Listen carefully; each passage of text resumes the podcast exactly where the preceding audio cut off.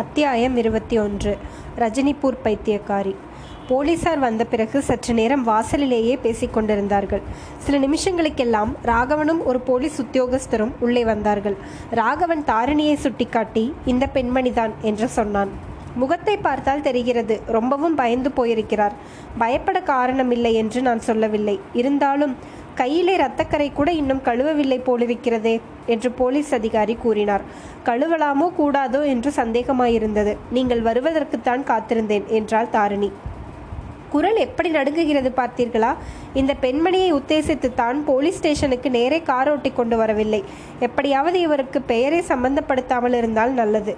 என்னால் முடிந்த வரையில் பார்க்கிறேன். இவருடைய விலாசம் தெரியுமல்லவா? ஒருவேளை இவருடைய சாட்சியம் அவசியம் தேவையாயிருந்தால் தேவையாயிருந்தால் எப்போது சொன்னாலும் நானே அழைத்து கொண்டு வருகிறேன். ஆனால் அதற்கு தேவையில்லாமல் பார்த்து கொண்டால் நல்லது. பார்க்கலாம். நீ ஒன்றும் பயப்படாதே அம்மா. போய் கைகளை சுத்தமாய் அலம்பிக்கொள். இந்த மாதிரி காரியங்களில் ஸ்திரீகள் தலையிடவே கூடாது. இது உனக்கு ஒரு பாடமாய் இருக்கட்டும். இந்த சம்பவத்தை பற்றி யாரிடமும் பேசாதே. உனக்கு தெரியும் என்பதாகவே காட்டிக்கொள்ளாதே. இவ்விதம் தாரணியை பார்த்து சொல்லிவிட்டு போலீஸ் அதிகாரி ராகவனை பார்த்து நாம் போகலாம். வாருங்கள். இப்போதே ஒருவேளை டூ லேட் ஆகி போயிருக்கலாம் என்று சொன்னான். சீதா நான் போய் வருகிறேன். தாரணிக்கு இன்றைக்கு இங்கே இருக்கட்டும் என்றான். போலீஸ் உத்தியோகஸ்தர் தாரிணியிடம் பேசியதும் சீதாவுக்கு அரைக்குறையாகத்தான் புரிந்தது. தாரிணியை மட்டும் காப்பாற்றிவிட்டு தன்னுடைய கணவன் ஏதோ ஆபத்துக்கு உட்பட போவதாக அவளுக்கு தோன்றியது. எங்கே போகப் போகிறீர்கள்? நானும் உங்களுடன் வருகிறேன் என்று நடுங்கிய குரலில் கூறினாள். போலீஸ் உத்தியோகஸ்தர் இதற்குள் அவருடைய பயத்திற்கு காரணத்தை தெரிந்து கொண்டார். இவர்தான் உங்கள் மனைவியா? பயப்பட வேண்டாம் அம்மா. உன் புருஷனை கைது செய்து கொண்டு போகவில்லை. போலீஸ் ஸ்டேஷனுக்கு வந்து ஒரு வாக்குமூலம் எழுதி வைக்க வேண்டும். அவ்வளவுதான். அரை மணி நேரத்தில் திரும்பி வந்து விடுவார் என்றார். அது உண்மைதானா? என்று அறிந்து கொள்ள வேண்டி சீதா ராகவனுடைய முகத்தை பார்த்தாள். அவன் சிறிதும் முகமலர்ச்சியுடனேயே ஆமாம் சீதா. எனக்கு ஆபத்து ஒன்றுமில்லை. நானும் சூர்யாவும் அரை மணியில் திரும்பி வந்து விடுவோம். தாரிணி சீதாவிடம் எல்லாம் சொல்லிவிடு. அவள் வீண் பீதி அடைந்திருக்கிறாள் என்று சொல்லி போலீஸ் அதிகாரியை தொடர்ந்தார். சில நிமிஷங்களுக்கெல்லாம் வாசலிலிருந்து மோட்டாரும் மோட்டார் சைக்கிளும் புறப்பட்டு சென்றன. சீதா வாசற்கதவை தாளிட்டு கொண்டு வந்தாள். இனிமேல் நான் இந்த காரில் ஏறவே மாட்டேன். என் குழந்தையையும் ஏறவிட மாட்டேன். காரை உடனே விற்றுவிட்டு வேறு வாங்க வேண்டியதுதான் என்றாள். ஆமாம் இந்த காரில் என்னை ஏறச் சொன்னால் கூட நான் இனிமேல் ஏற மாட்டேன். நீ இவ்வளவு தைரியமாயிருப்பதே எனக்கு ஆச்சரியமாயிருக்கிறது என்றாள் தாரிணி. என் மாமியார் இந்த சமயம் இங்கே இருந்திருந்தால் ஒரே ரகளையாய் போயிருக்கும். அவருக்கு வேறே பைத்தியம் செய்யும்படி ஆகியிருக்கும். நல்ல வேளையாக குழந்தை வசந்தியும் தூங்கி போய்விட்டாள். சீதா உன் குழந்தையை பார்க்க எனக்கு ஆவலாய் இருக்கிறது. முதலில் கைகளை கழுவிக்கொள்கிறேன் கை அலம்புவது மட்டும் என்ன? ஸ்நானமே செய்தாலும் நல்லதுதான். குழாய் தண்ணீரில் ஸ்நானம் செய்தால் மட்டும் போதாது. கங்கைக்கு போய் ஸ்நானம் செய்ய வேண்டும் என்று சொன்னாள். இப்போதைக்கு குழாயில் ஸ்நானம் செய்து வையுங்கள். கங்கா ஸ்நானம் பிறகு பார்த்து கொள்ளலாம் என்று சீதா சொல்லி வீட்டின் முன்புறத்தில் இருந்த ஸ்நான அறைக்கு அழைத்துச் சென்றாள். வீட்டின் பின்பக்கம் போவதற்கே அவளுக்கு தைரியம் வரவில்லை. ராகவனும் சூர்யாவும் திரும்பி வந்தபோது சீதாவும் தாரணியும் சமையலறையில் ரொட்டி தயாரித்துக் கொண்டிருந்ததை பார்த்தார்கள். அவர்களுக்கு இந்த காட்சி மிகவும் சந்தோஷம் அளித்தது பசியே இல்லை என்று அவர்கள் சத்தியம் செய்துவிட்டு நீங்கள் இவ்வளவு கஷ்டப்பட்டு ரொட்டி தயாரித்திருப்பதால் கொஞ்சம் சாப்பிடுகிறோம் என்றார்கள். தாரணி குளித்திருப்பதை பார்த்துவிட்டு அவர்கள் குளித்து வரச் சென்றார்கள். சார் சூர்யா கொல்லை பக்கத்து ஸ்நான அறைக்கு போய் ஸ்நானம் செய்துவிட்டு வந்தான். அத்தங்கா ஸ்நான அறைக்கு எதிரே ஒரு அறை பூட்டி கிடக்கிறதே அதில் என்ன இருக்கிறது? ஏதோ சத்தம் கேட்டது என்றான். சீதா முகத்தை வேறு பக்கம் திருப்பிக் கொண்டு பெருச்சாளி ஓடியிருக்கும் என்றாள். இல்லை உள்ளே இருந்து யாரோ கதவை தட்டுவது போல் இருந்தது என்றான் சூர்யா. ஒருவேளை பூனை பிராண்டி இருக்கும் என்றாள் சீதா. தாரிணி ஸ்நான அறையில் உங்கள் கைக்குட்டையை போட்டுவிட்டு வந்தீர்கள் போலிருக்கிறது. ஒரே இரத்தக்கரையாய் இருந்தது. அதை நான் நன்றாக அலம்பி உலர்த்தினேன் என்று சொன்னான் சூர்யா. இல்லையே நான் போடவில்லையே என்று சொல்லி தாரிணி சீதாவின் முகத்தை பார்த்தாள். சீதாவும் தாரிணியின் முகத்தை பார்த்தாள். ஞாபக மருதியாய் சொல்கிறீர்கள் என்றான் சூர்யா. சீத்தை சீதா பேச்சை மாற்ற விரும்பி இந்த காரை விற்றுவிட வேண்டும் தெரியுமா? இனிமேல் நான் இந்த காரில் ஏற மாட்டேன் என்றாள். நான் அப்போதே தீர்மானித்து விட்டேன். நாளைக்கு முதல் காரியம் காரை விற்கப் போகிறது. இரண்டாவது ரிவால்வர் லைசன்ஸ் வாங்கப் போகிறேன். காலம் எப்படி கெட்டு போய்விட்டது? சாலையோடு போகிறவனை குத்திக் கொள்வது என்றால் அதுவும் இந்த புதுடில்லியில் என்றான் ராகவன். பிறகு எல்லோரும் வட்டமான மேசையில் சுற்றி சாப்பிடுவதற்கு உட்கார்ந்தார்கள். சீதா உன் அம்மாஜி இருக்கிறானே. இவன் மகா தைரியசாலி. காரில் இருந்தபோது அவனுக்கு கை கால் நடுங்கிக் கொண்டிருந்தது. கீழே இறங்கியதும் பேச்சும் பிரமாதம் என்றான் ராகவன். நான் பயப்பட்டேன் என்பதை ஒப்புக்கொள்கிறேன். ஆனாலும் உங்களைப் போல் தெருவில் ஒருவன் மரண காயம் பட்டு கிடக்கும்போது நமக்கென்ன என்று போக மாட்டேன் என்றான் சூர்யா. போதும் போதும் இந்த பேச்சு. வேறு ஏதாவது பேசுங்கள் என்றாள் சீதா. வேறு என்ன பேசுவது? நீதான் பேசேன் என்றான் ராகவன். இவர்கள் இரண்டு பேரும் இத்தனை நாளாக ஏன் நம்முடைய வீட்டை எட்டி கூட பார்க்கவில்லை என்று கேளுங்கள். எனக்கு ரொம்ப வேலை இருந்தது அத்தங்கா. மன்னித்துக்கொள். இனிமேல் அடிக்கடி வந்து கொண்டிருக்கிறேன். மாப்பிள்ளைக்கு ஆட்சேபம் இல்லாவிட்டால். நீ வருவதில் எனக்கு என்ன ஆட்சேபம் இருக்க முடியும் சூர்யா? நொண்டி சாக்கு சொல்கிறாயா? அப்படி கேளுங்கள் நன்றாய். சூர்யா நீ வருவதில் மாப்பிள்ளைக்கு எதற்காக ஆட்சேபம்? வேலையாம் வேலை. இந்த அத்தங்காவை பார்க்க போவதற்கு மட்டும் வேலை ஒளிந்ததோ அத்தங்கா இவரும் நானும் ஒரே கட்சியை சேர்ந்தவர்கள். ஆகையால் வேலை நிமித்தமாகவே நாங்கள் அடிக்கடி சந்திக்க நேர்ந்திருக்கிறது. அது என்ன கட்சியோ காட்சியோ எனக்கு தெரியாது.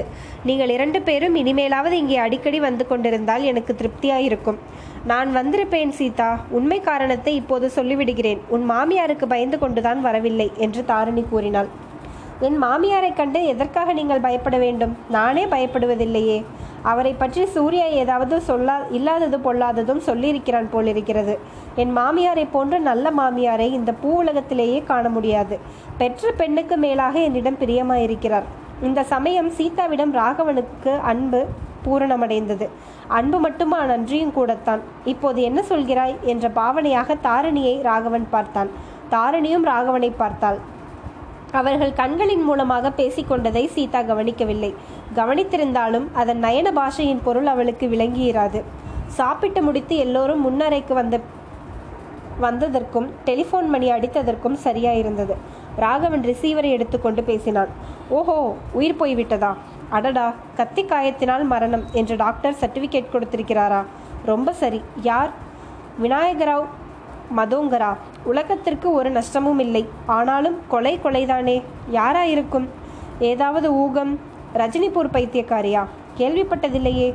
சரி சரி நான் பார்த்து கொள்கிறேன். ரொம்ப வந்தனம்.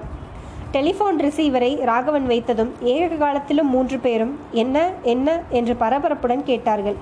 இந்த விஷயமாகத்தான் சீதா பேசவே கூடாது என்கிறாளே. பரவாயில்லை சொல்லுங்கள். சாப்பிடும்போது அந்த பேச்சு வேண்டாம் என்று சொன்னேன் என்றாள் சீதா. அப்படியானால் கேட்டுக்கொள். ஆஸ்பத்திரியில் நாங்கள் கொண்டு போய்விட்ட அரை மணிக்குள் உயிர் போய்விட்டதாம். கத்தி குத்தினால் சாவு என்று டாக்டர் சர்டிபிகேட் கொடுத்திருக்கிறாராம். கொலையுண்ட செத்துப்போனவரின் பெயர் விநாயக விநாயகராவ் மதோங்கர். ரஜினிபூரில் பழைய ரஜினிபூர் மகாராஜாவின் துர்மந்திரி என்று சொன்னேனே அவன்தான். கொஞ்ச நாளாக இந்த ஊரில் இருந்தானாம். கிளப்பில் ரொம்ப பேருக்கு இவனை தெரியுமாம். குடித்துவிட்டு ரகளை செய்வானாம். ரஜினிபூர் பைத்தியக்காரி என்று பெயர் பெற்ற ஸ்ரீ அவனை சில நாளாக அடிக்கடி தொடர்ந்து போய் கொண்டிருந்தாளாம். போலீஸில் கூட மதோங்கர் புகார் செய்திருக்கிறானாம். ஏற்கனவே ரஜினிபூர் மகாராஜாவை கொல்ல முயற்சித்தவளாம். இவனை கொன்றவளும் அவளாய்த்தான் இருக்கும் என்று ஊகப்படுகிறார்கள். போதுமா? எத்தனையோ துப்பறியும் கதைகள் படித்திருக்கிறோம். அவற்றையெல்லாம் இந்த உண்மை சம்பவம் தோற்கடித்து விடுகிறதா இல்லையா? ஏன் எல்லோரும் இப்படி மௌனம் சாதிக்கிறீர்கள்? சீதா உனக்கு துப்பறியும் கதைகள் ரொம்ப பிடிக்குமாமே.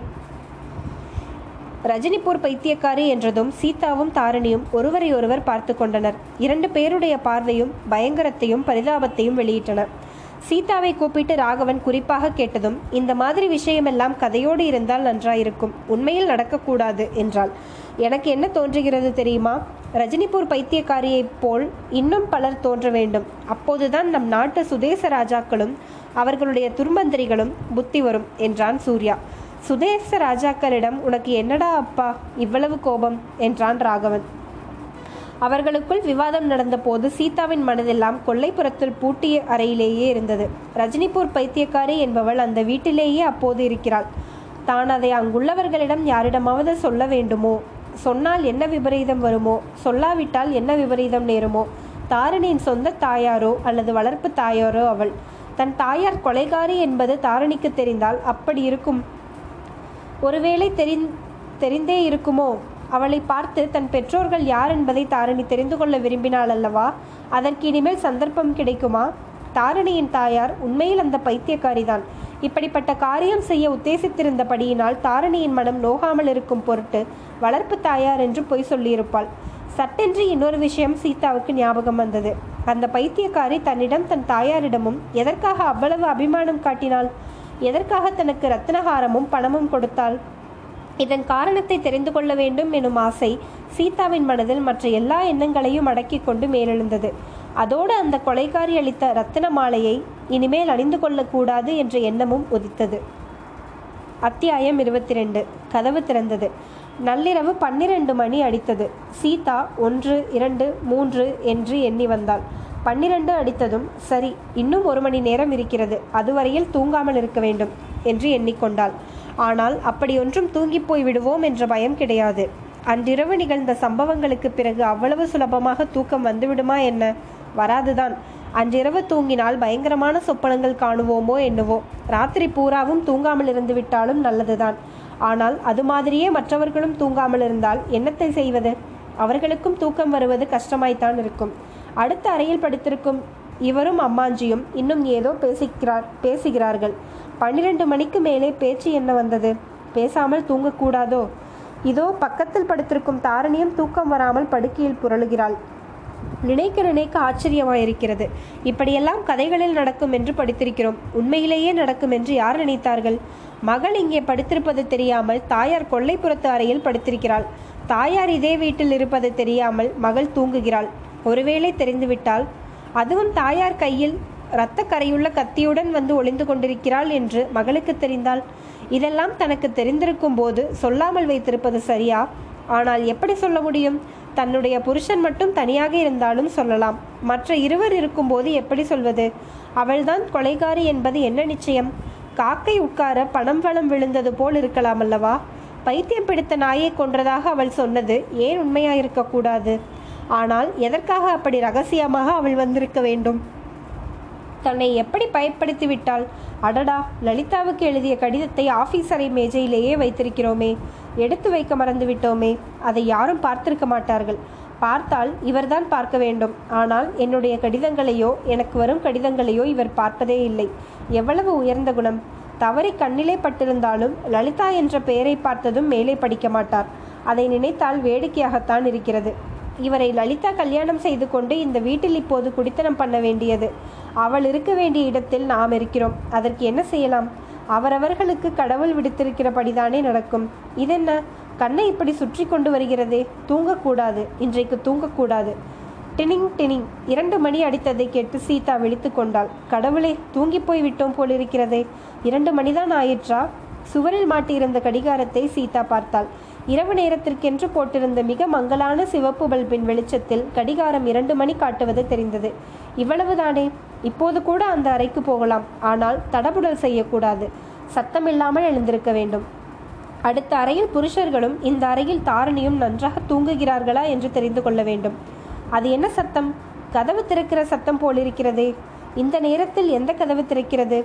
ஒருவேளை இல்லை இல்லை அடுத்த வீட்டு கதவாயிருக்கும் அல்லது சத்தம் கேட்டதே வெறும் பிரம்மையாயிருக்கும் இருந்தாலும் சற்று பொறுத்து எழுந்திருக்கலாம். மறுபடியும் தூங்கிவிடக்கூடாது இதோ தாரணி படுக்கையில் ஒரு கழித்து படுத்துக்கொண்டு நன்றாக தூங்குகிறாள். தூங்கட்டும். அதுதான் நமக்கு வேண்டியது. ஐயா ஐயோ இது என்ன? அதோ அந்த நிலை கண்ணாடியில் மங்களாக தெரியும் உருவம் பயங்கரமாயிருக்கிறதே முகத்தில் தாடி தலையிலே சுரு துருக்கி குள்ளா கண்களிலே நெருப்புத்தணல் சீதாவின் உடம்பில் ஒரு நிமிஷம் இரத்த ஓட்டம் அடியோடு நின்று போயிற்று. கை கால் வெளவெளுத்து அசைவற்று போயின. ஆகா இந்த உருவத்தை இப்போது காணவில்லை. ஏதோ ஒரு கை மட்டும் இருட்டிலிருந்து தனியாக வெளிப்பட்டு அந்த உருவத்தை தொட்டு அழைத்து போன மாதிரி தோன்றியது. எப்படியோ அந்த உருவம் போய்விட்டது. சீச்சி எல்லாம் வெறும் பிரம்மை. சீதா படுக்கையில் எழுந்து உட்கார்ந்தாள். கண்களை துடைத்து கொண்டு எதிர் சுவரில் பதிந்திருந்த நிலை கண்ணாடியிலே பார்த்தாள். திரும்பி திறந்த ஜன்னலையும் பார்த்தாள் ஒன்றுமே இல்லை வெறும் பிரம்மைதான். அடுத்த அறையில் சத்தமே இல்லாமல் நன்றாக தூங்குகிறார்கள். தாரணியும் தூங்குகிறாள். இதுதான் சமயம். ரசியா பேகத்தை பார்ப்பதற்கு. அவளுக்கு எச்சரிக்கை செய்துவிட வேண்டியது அவசியம். பொழுது விடிந்த பிறகு அவள் அங்கே இருக்கக்கூடாது. தலையணையின் அடியில் சீதா கையை விட்டு துளாவி அங்கிருந்த சாவியை எடுத்துக்கொண்டாள். சிறிது கூட சத்தம் செய்யாமல் படுக்கையிலிருந்து எழுந்தாள். எதிர்ப்பக்க சுவரில் ஒரு கதவு இருந்தது. அந்த வழியாக சென்றால் இவரும் சூர்யாவும் படுத்திருக்கும் அறை இருக்கிறது. வலது பக்கம் இருந்த வாசற்படி வழியாக போனால் சாப்பாட்டு அறைக்குள் போய் அங்கிருந்து கொள்ளை பக்கம் போகலாம். யாருக்கும் தெரியாது. வலது பக்கத்து சுவரண்டை சென்று அங்கிருந்த கதவை சத்தமில்லாமல் திறந்தாள். ஜாக்கிரதைக்கு ஒரு தடவை திரும்பி பார்த்தாள். தாரிணி தூங்கிக் கொண்டுதான் இருக்கிறாள். ரொம்ப நல்லதாய் போயிற்று. தன்னுடைய காலடி சத்தம் தன் காதுக்கு கூட கேளாதபடி சீதா மெல்ல மெல்ல அடி எடுத்து வைத்து நடந்து போனாள். கடைசியாக அந்த தட்டுமுட்டு சாமானரை வந்ததும் இருட்டில் கையினால் தடவி பூட்டு இருக்கும் இடத்தை கண்டுபிடித்தாள். சாவியை பூட்டிற்குள் செலுத்த பார்த்தாள். எவ்வளவு முயன்றும் முடியவில்லை. இது என்ன சங்கடம்? விளக்கு போட்டுத்தான் ஆக வேண்டும் போலிருக்கிறது. போட்டால் என்ன? இங்கே யார் வரப்போகிறார்கள்? வெளிச்சம் கொஞ்சம் இருந்தால்தான் நல்லது. இருட்டில் திடீரென்று கதவு திறந்ததும் அந்த ஸ்திரீ ரஜினிபூர் பைத்தியக்காரி அலறிக்கொண்டு எழுந்தாள். அவள் கையிலே கத்தி வேறு இருக்கிறதே. கையினால் தேடி மின்சார விளக்கின் சுவிட்ச் இருக்கும் இடத்தை கண்டுபிடித்து விளக்கை போட்டாள். அது என்ன சத்தம்? யாரோ நடக்கும் காலடி சத்தம் மாதிரி கேட்கிறதே. ஒருவேளை அந்த ஸ்திரீ அறையின் உள்ளே எழுந்து நடமாடுகிறாள் போலிருக்கிறது. அதுவும் நல்லதுதான். அவளை தொட்டு எழுப்ப வேண்டிய அவசியமில்லை. இருட்டில் பூட்டை திறக்க செய்த முயற்சியில் தான் செய்த தவறு சீதாவுக்கு தெரிந்தது. பூட்டின் முன்பக்கத்தில் சாவியை போடுவதற்கு பதிலாக பின்புறத்தில் போட முயன்றிருக்கிறாள். அது எப்படி திறக்கும்? அதை நினைத்த போது சீதாவுக்கு சிரிப்பு கூட வந்தது. இதோ பூட்டு திறந்தது. கதவும் திறந்தது. சீதா மெதுவாக உள்ளே ஒரு காலை வைத்து எட்டி பார்த்தாள். இது என்ன? அறைக்குள்ளே யாருமே இல்லையே. ஒருவரும் நடமாடவில்லையே. ஒரு சத்தமும் கேட்கவில்லையே. இன்னொரு காலையும் உள்ளே வைத்து நாலு புறமும் நன்றாக பார்த்தாள். அறை காலியாக இருந்தது. இது என்ன விந்தை? முன்னிரவில் நடந்ததெல்லாம் உண்மையிலேயே கனவில் நடந்ததோ? அந்த ஸ்திரீ ஸ்நான அறைக்குள்ளிருந்து அப்புறம் இந்த அறைக்கு சென்றது வெளிப்பக்கம் கதவை பூட்டச் சொன்னது எல்லாம் தன்னுடைய மனப்பிராந்தியா? இல்லவே இல்லை. எல்லாம் உண்மையாக நடந்தவைதான். பின்னே அந்த ஸ்திரீ எப்படி அங்கிருந்து மாயமாக மறைந்து போனாள்? அப்போது அந்த அறையிலிருந்து பின்பக்கம் திறந்த கதவு சீதாவின் கண்ணில் பட்டது. அந்த கதவின் தாழ்பால் அகற்றப்பட்டிருந்தது. சீதாவுக்கு உண்மை புலனாயிற்று. அந்த கதவை திறந்து கொண்டு அவள் வெளியே போயிருக்கிறாள். போலீஸ்காரர்கள் வந்து தடப்புடல் செய்தது ரசியா பேகத்தின் காதில் பட்டிருக்க வேண்டும். சந்தடி அடங்கியதும் புறப்பட்டிருக்கிறாள். தான் தெரிந்து கொள்ள விரும்பியதை அவளிடம் தெரிந்து கொள்ள முடியாமல் போய்விட்டது.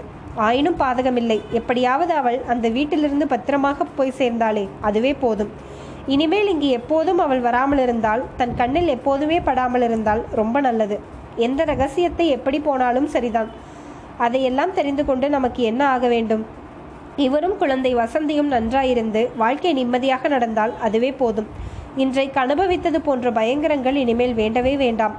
இப்படி எண்ணிக்கொண்டே சீதா அறைக்குள் வெளியே வந்து முன்போல கதவை பூட்டத் தொடங்கினாள். திடீரென்று ஒரு உணர்ச்சி. தான் செய்யும் காரியத்தை இரண்டு கண்கள் உற்று பார்ப்பது போன்ற பிரம்மை ஏற்பட்டது. திடுக்கிட்டு திரும்பி பார்த்தாள்.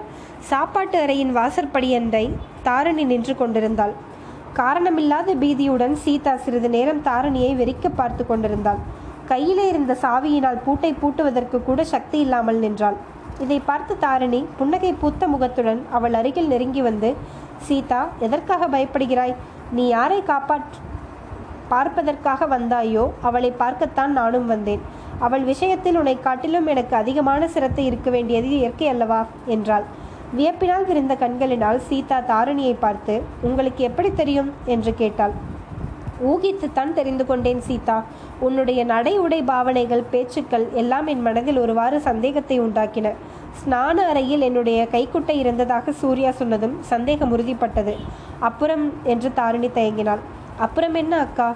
செய்யக்கூடாத ஒரு காரியம் செய்தேன் சீதா. அதற்காக நீ என்னை மன்னிக்க வேண்டும். உன்னுடைய குழந்தையை பார்ப்பதற்காக உன் கணவருடைய ஆஃபீஸ் அறைக்கு போயிருந்தேன் அல்லவா?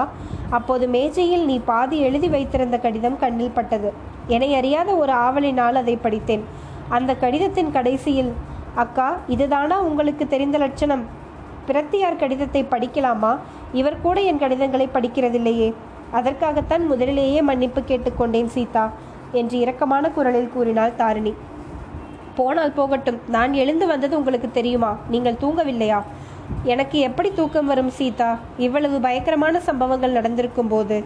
நீ என்னை தூங்க பண்ணுவதில் அதிக சிரத்தை காட்டினாய். நான் தூங்கிய பிறகு ஏதோ நீ செய்ய போகிறாய் என்று எதிர்பார்த்தேன்.